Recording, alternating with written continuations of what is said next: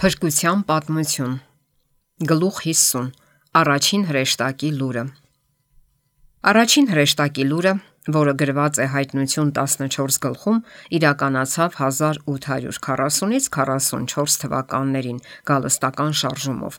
Ինչպես Եվրոպայում, այնպես էլ Ամերիկայում հավատի ու աղոթքի մարդիկ խորապես ցնցվեցին, երբ կարդացին մարգարեությունները եւ ուշադրությամբ քննելով ոգեշնչված վկայությունը, համոզիչ ապացույցներ գտան, որ աշխարի վերջը մոտ է։ Սուրբ Հոգին իր ծառաներին մղեց տալու նախազգուշացումը։ Աշխարհով մեկ տարածվեց հավիտենական ավետարանի լուրը. Վախեցեք Աստծուց ու փառք տվեք նրան, որովհետև նրա դատաստանի ժամը եկել է։ Ամենուրեք, որտեղ թափանցել էին ավետարանիչները, ուղարկվեց Քրիստոսի մոտալուտ գալստյան բարի լուրը։ Տարբեր երկրներում կային միմյանց հետ առնչություն ունեցող քրիստոնյաների խմբեր, որ միայն Սուրբ Գիրքն ուսումնասիրելով եկել էին այն եզրահանգման, որ Փրկչի գալուստը մոտ է։ Եվրոպայի որոշ շրջաններում, որտեղ խիստ օրենքներն արգելում էին քարոզել գալուստին վերաբերող ուսմունքը, փոքր երեխաներն էին տանում լուրը, եւ շատերն էին լսում այդ լուրջ նախազգուշացումը։ Ուիլյամ Միլլերն ու նրա զինակիցները պետք է լուրը քարոզեին Ամերիկայում, եւ նրանց աշխատանքով վառված լույսը հասավ հեռավոր երկրներ։ Աստված ուղարկեց իր հրեշտակին, որ շարժի մի ագարակատիրոջ սիրտը, որը չէր հավատում Աստվածաշնչին, եւ նրան մղի մարգարեությունները քննելու։ Աստծո հրեշտակները parberabar այցելում էին այդ ընտրյալ մարդուն, որpիսի ուղղություն տան նրա մտքերին ու նրա առաջ բացեն այն մարգարեությունները, որոնք միշտ մութ են եղել Աստծո ժողովրդի համար։ Նրան տրվեց ճշմարտության շղթայի առաջին հանգույցը, եւ նա սկսեց ուսումնասիրել այն հանգույց հանգույցի հետևից, ինչև զարմանքով ու հիացմունքով լցվեց Աստծո խոսքի հանդեպ։ Նա այնտեղ ճշմարտությունների մի կատարյալ շղթա գտավ։ Այդ խոսքը, որ նա համարել էր չոգեշնչված, այժմ բացվեց նրա աչքի առաջ իր ողջ գեղեցկությամբ ու վեհությամբ։ Նա հասկացավ, որ Սուրբ գրքի մի հատվածը բացատրում է մյուսը, եւ երբ հատվածներից մեկը անհասկանալի էր լինում, նա Աստվածաշնչի մեկ այլ հատվածում գտնում էր դրա բացատրությունը։ Նա կարդում էր Աստծո սրբազան խոսքը հրճվանքով, խոր ակնածանքով եւ երկյուղով։ Կարդալով մարգարեությունները՝ նա տեսավ, որ երկրի բնակիչներն ապրում են համաշխարհային պատմության եզրափակիչ փուլում, բայց չգիտեն այդ մասին։ Նա նայեց եկեղեցիներին ու տեսավ, որ դրանք ապականված են։ Հիսուսի սերը նրանք փոխարինել էին աշխարհի սիրով։ Նրանք աշխարհիկ պատիվների էին ձգտում, այն պատիվների փոխարեն, որ երկնքից են։ Հարստություն էին կուտակում երկրի վրա, երկնքում կուտակելու փոխարեն։ Ամենուր նա տեսնում էր կեղծավորություն, խավար ու մահ։ Նրա հոգին ալեկոծված էր։ Աստված պատվիրեց նրան թողնել իր ագարակը, ինչպես Եղիսեին էր պատվիրել թողնել իր հոտն ու դաշտը ու հետևել Եղիային։ Դողդոջուն սրտով Ուիլյամ Միլլերը սկսեց ժողովրդի առաջ բացահայտել Աստծո արխայության գաղտնիքները, իր ունկնդիրների համար կարդալով Քրիստոսի երկրորդ գալստյանը վերաբերող մարգարեությունները։ Սուրբ գրքի վկայությունը, ըստ որի Քրիստոսը պետք է գար 1843 թվականին, մեծ հետաքրքրություն առաջացրեց։ Շատերը համոզվեցին, որ մարգարեական ժամանակահատվածների վերաբերյալ փաստարկները ճշմարիտ են։ Զոհելով իրենց հպարտությունը, նրանք ուրախությամբ ընդունեցին ճշմարտությունը։ Որոշ ծառայողներ հրաժարվեցին իրենց աղանդավորական հայացքներից ու կարծիքներից, աշխատավարձից, հեռացան եկեղեցուց եւ միացան Հիսուսի գալուստը քարոզողներին։ Սակայն ծառայողներից քչերը ընդունեցին այս լուրը։ Ոստի այն հանձնարարվեց խոնար հասարակ մարդկանց։ Ագարակատերերը թողնում էին իրենց ագարակները, արհեստավորները իրենց գործիքները, վաճառականները իրենց ապրանքը, պաշտոնյաները իրենց պաշտոնը։ Այնուամենայնիվ, նրանց թիվը շատ փոքր էր այն հսկայական աշխատանքի համեմատ, որը պետք է կատարվեր։ Անաստված եկեղեցու եւ չարության մեջ թաղված աշխարհի վիճակը խոցում էր ճշմարիտ հավատացյալների սիրտը, եւ նրանք պատրաստակամ համբերեցին տքնաջան աշխատանքին, զրկանքներին ու տարապանքին, որpիսի մարդկանց մղեն ապաշխարության եւ փրկության։ Թեև սատանան փորձում էր խոչընդոտել, գործը հաստատուն առաջ էր գնում եւ հազարավորները ընդունում էին Քրիստոսի գալստյան լուրը։ Ամենուր լսվում էր ներթափանցող վկայությունը, զգուշացնելով մեղավորներին, թե աշխարհիկ մարդկանց, թե եկեղեցականներին, որ փախուստ տան Աստծո ցասումից։ Ինչպես Հովանես Մկրտիչը, Քրիստոսի նախակարապետը, քարոզիչները կացինը դրել էին ծառի արմատին եւ կոչ էին անում, որ բոլորը ապաշխարության պտուղ բերեն։ Նրանց հուզիչ կոչերը խիստ տարբերվում էին խաղաղության եւ ապահովության այն հավաստիացումներից, որ լսվում էին հանրաճանաչ ամբիոններից, եւ ամենուր, որտեղ հնչում էր լուրը, այն մեծ ազդեցություն էր գործում մարդկանց վրա։ Սուրբ գրքի པարս անմիջական վկայությունը, որ հաստատվել էր Սուրբ Հոգու զորությամբ, բերեց այնպիսի ծանրակշիռ համոզման, որ քչերը կարող էին ամբողջովին դիմադրել։ Հավատացյալները արթնացան իրենց կեղծ անվտանգությունից։ Նրանք տեսան իրենց ուխտադրժությունը, իրենց աշխարհիկությունն ու անհավատությունը, իրենց սնապարծությունն ու եսասիրությունը։ Շատերը ապաշխարությամբ ու խոնարհությամբ փնտրեցին Տիրոջը։ Սրտի կապվածությունն ու ցանկությունները, որ մինչ այդ կարճած էր երկրայինից, այժմ դեպի երկինք էր ուղվում։ Աստծո հոգին էր իջել նրանց վրա, եւ փապկած ու հնազանդ սրտով նրանք իրենց ձայնն էին միացնում հրեշտակի կոչին. Վախեցեք Աստծուց ու փառք տվեք նրան, որովհետև նրա դատաստանի ժամը եկել է։ Մեղավորները ողբում էին իրենց վիճակն ու հարցնում. Ես ինչ պետք է անեմ, որ փրկվեմ։ Այն մարդիկ, որոնք անարդար կյանք էին վարել, խավություն էին փնտրում։ Բոլոր նրանք, ովքեր խաղաղություն էին գտնում Քրիստոսում, փափագում էին տեսնել, թե ինչպես են ուրիշներն էլ կիսում այդ օրհնությունը։ Ծնողների սրտերը դարձան դեպի իրենց զավակները, իսկ զավակներինը դեպի ծնողները։ Հպարտության ու մտավախության պատնեշները ջնջվեցին, անկեղծ խոստովանություններ արվեցին, եւ ընտանիքի անդամները ջանք չէին խնայում ամենամտերիմ ու հարազատ մարդկանց փրկության համար։ Հաճախ էր լսվում ջերմեռանդ բարեխոսության ձայնը, Ամենուրեք հոգիները խոր տագնապով աղոթում էին Աստծուն։ Շատերը ողջ գիշեր պայքարում էին աղոթքի մեջ, համոզվելու, որ իրենց մեղքերին թողություն է տրված, կամ խնդրում էին իրենց ազգականների ու հարևանների դարձի համար։ Այդպիսի լուրջ վճռական հավատը հասնում էր իր նպատակին։ Եթե Աստծո ժողովուրդը շարունակեր այդպես համառ լինել աղոթքներում, համառորեն շնորհի գահին ուղղելով իր խնդրանքները, շատ ավելի մեծ փորձ կունենար, քան այժմ ունի։ Այո, այսօր չափազանց քիչ է աղոթքը։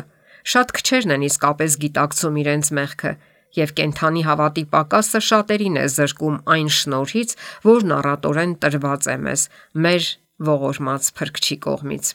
Բոլոր խավերի ներկայացուցիչները մասնակցում էին գալստականների ժողովներին։ Հարուստ թե աղքատ, բարձր թե ցածր, բոլորն էլ տարբեր պատճառներով ցանկանում էին անձամբ լսել երկրորդ գալստյան լուրը։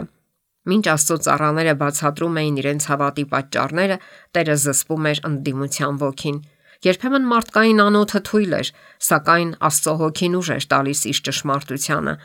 Այս հավաքների ժամանակ զգացվում էր սուրբ հրեշտակների ներկայությունը, եւ օրեցօր նորանոր մարդիկ էին միանում հավատացյալներին, Քանի որ կրկնվում էր Քրիստոսի մոտալուտ գալստյան վկայությունները, ստվար բազմությունը շունչը պահած լսում էր հանդիսավոր խոսքերը։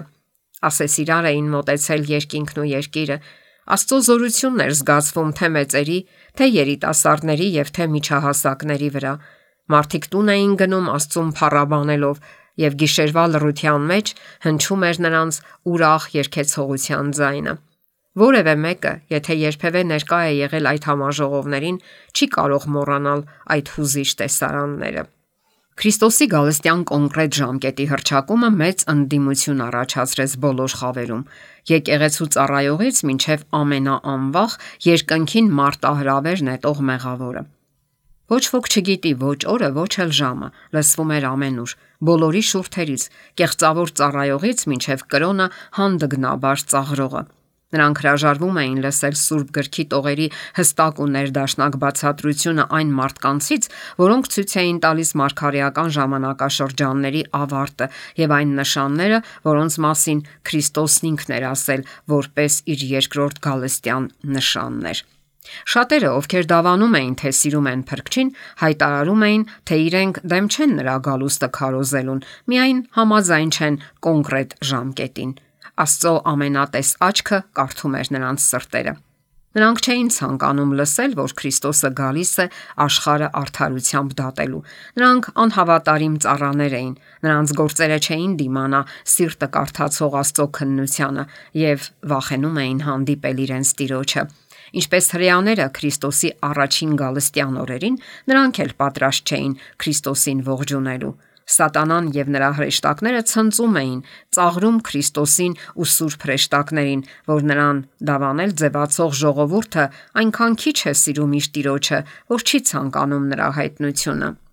Անհավատարիմ պահապանները խոչընդոտում էին Աստծո գործի առաջընթացին։ Հենց որ մարդիկ ոտքի ելան եւ սկսեցին հետաքրքրվել փրկության ուղիով, այս ղեկավարները կանգնեցին նրանց եւ ճշմարտության միջև եւ փորձեցին հանգստացնել, ցրել նրանց երկյուղը Աստծո խոսքի կեղծ մեկնաբանություններով։ Այս գործում միավորվեցին Սատանան ու չսրբված ծառայողները աղաղակելով. «Խաղաղություն,